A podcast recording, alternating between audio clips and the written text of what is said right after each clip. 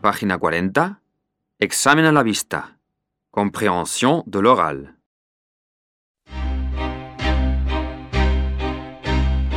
Extracto de células de feto de oveja, tejidos que se autorregeneren, compuestos derivados del vino, hormonas del crecimiento, la cirugía estética, el botox, todo responde a una obsesión casi consustancial al ser humano, la eterna juventud, o lo que es lo mismo, conseguir el anti-envejecimiento. El antienvejecimiento en sentido literal es una tontería.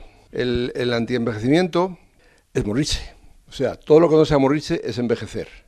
Entonces, el único anti-aging, el único anti-envejecimiento es la muerte. El doctor José Manuel Rivera Casado es jefe del servicio de geriatría del Hospital Clínico San Carlos de Madrid.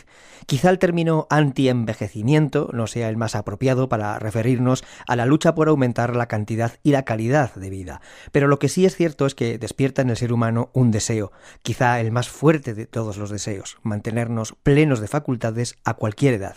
El profesor Manuel Castillo es catedrático de Fisiología en la Universidad de Granada y nos da la clave de la cuestión.